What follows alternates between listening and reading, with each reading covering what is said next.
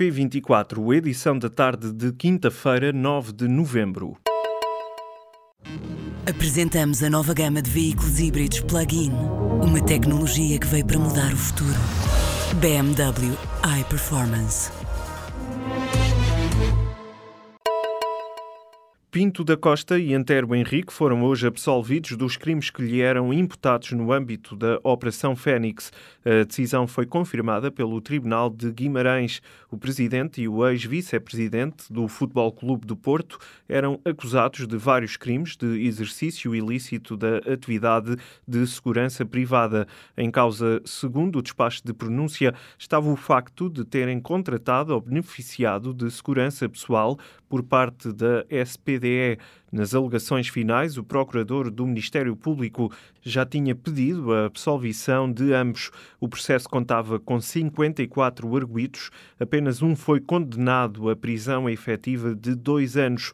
Eduardo Silva, gerente da SPDE, foi condenado a 240 dias de multa, totalizando 3.600 euros, e outros 3 arguídos foram condenados a penas de multa entre 840 e 2.160 euros. Um mini frigorífico inteligente que serve para guardar medicamentos sensíveis a temperaturas reduzidas foi o grande vencedor do concurso de startups da Web Summit. O aparelho cabe na palma da mão e os criadores receberam 50.000 euros. A ideia venceu o concurso com 52% de aprovação da plateia, que foi capaz de participar na votação pela primeira vez este ano através de uma aplicação móvel. Após receber o prémio no palco principal da Web Summit, o diretor da startup francesa explicou que o objetivo do aparelho é fazer com que as pessoas deixem de ser reféns da medicação. A caixa pesa menos de 900 gramas e mantém os medicamentos a temperaturas entre os 2 e os 8 graus Celsius e tem uma bateria que dura 12 horas. A Web Summit terminou com o discurso de Al Gore. O antigo vice-presidente dos Estados Unidos alertou para uma maior consciência global em torno das alterações climáticas. Al Gore apelou ainda à comunidade tecnológica para criarem condições para salvar o planeta e garantir também a sustentabilidade da vida das gerações futuras. Foram hoje confirmados mais 3 novos casos de legionela pela Direção-Geral da Saúde. Desta forma, o número de pessoas infectadas com a doença dos legionários sobe para 41. Ao que tudo indica, o surto teve origem no Hospital São Francisco Xavier, em Lisboa. De acordo com o novo boletim da DGS, todos os infectados são doentes crónicos. Entretanto, o Ministério Público esteve hoje numa reunião de trabalho na Direção-Geral da Saúde. O surto de legionela já provocou a morte de 2 pessoas e 5 estão internadas nos cuidados intensivos.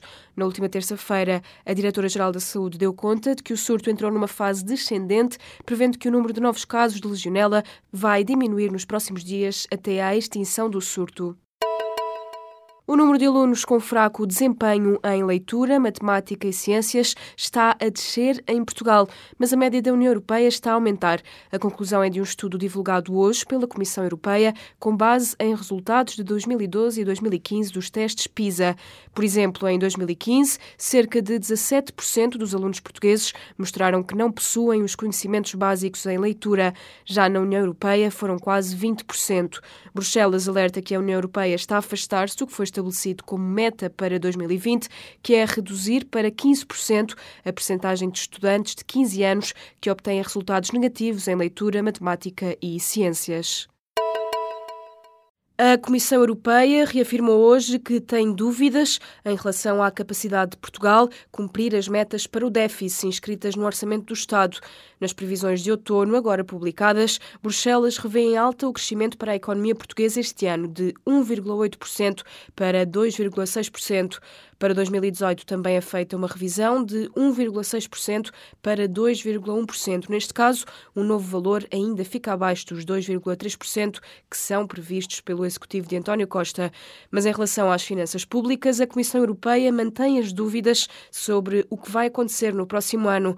No Orçamento do Estado para 2018, o Governo aponta para um déficit de 1%, mas Bruxelas estima que será de 1,4%. Além disso, relativamente ao déficit estrutural, para o qual o Executivo aponta para uma redução de 0,5 pontos percentuais em 2018, a Comissão Europeia prevê agora que não se registre qualquer melhoria. A partir da próxima semana vão chegar a Viseu 500 mil litros de água diariamente para enfrentar a seca que atinge a região. O anúncio foi feito pelo presidente da Câmara, Almeida Henriques. O autarca explicou que a operação será realizada por um comboio. O abastecimento será feito num espaço perto de Lisboa. De acordo com Almeida Henriques, a situação de seca extrema obrigou à poupança de água nos concelhos de Viseu, Nelas, Penalva do Castelo e Mangualde, já que a água existente nesta altura na barragem só dá para mais 20 a 25 dias. Nos últimos dias, o município de Viseu viu-se obrigado a transportar diariamente água em caminhões cisterna. Desde o início deste processo, a Câmara de Viseu já gastou 200 mil euros no abastecimento de água às populações. Para Almeida Henriques, o fundo de 250 mil euros disponibilizado pelo Governo não é suficiente para combater este problema de seca extrema. A tensão entre o Líbano e a Arábia Saudita é cada vez mais evidente. Beirute diz agora que o primeiro-ministro libanês, que se demitiu do cargo no sábado a partir de Riad, foi detido pelas autoridades sauditas. O Líbano planeia agora coordenar-se com outros estados estrangeiros para garantir o regresso de Saad Al-Hariri em segurança a casa. A informação foi confirmada por fontes libanesas à Reuters. A demissão de Hariri, anunciada na televisão a partir de Riad, foi um choque para o Líbano, que mergulhou numa profunda crise política que arrasta o país para a frente de batalha do confronto pela supremacia regional entre a Arábia Saudita e o Irão. Uma equipa de especialistas da União Europeia, criada para combater a desinformação nas redes sociais, detectou uma nova fonte de notícias falsas de origem russa sobre a Catalunha. Esta equipa detectou um aumento de informações falsas sobre a região espanhola nas redes pró-russas, de 4 menções por semana passaram para 241. Estas falsas notícias multiplicaram-se nos meios habituais na órbita do Kremlin e estavam escritas em russo, inglês e castelhano. As notícias falsas, como altos funcionários da UE que apoiavam que se emprega força na Catalunha, têm como objetivo agravar a crise na região e assim destabilizar a União Europeia. A Procuradoria-Geral da República arrasou uma decisão do anterior governo tomada em vésperas das eleições de 2015. A empresa da área das energias renováveis, presidida pelo ex-secretário de Estado do Ambiente, Carlos Pimenta, foi autorizada a mudar uma licença de produção de energia eólica para solar. O Conselho Consultivo da Procuradoria-Geral da República considera que a portaria que permitia a mudança, assinada pelo então secretário de Estado da Energia, Artur Trindade, é nula e considera ainda que a decisão viola os princípios da concorrência e transparência em relação aos outros operadores que participaram no concurso público de 2008, em que a empresa GENERG obteve a licença de produção. O atual secretário de Estado da Energia, Jorge Seguro Sanches, já homologou o despacho da Procuradoria-Geral da República.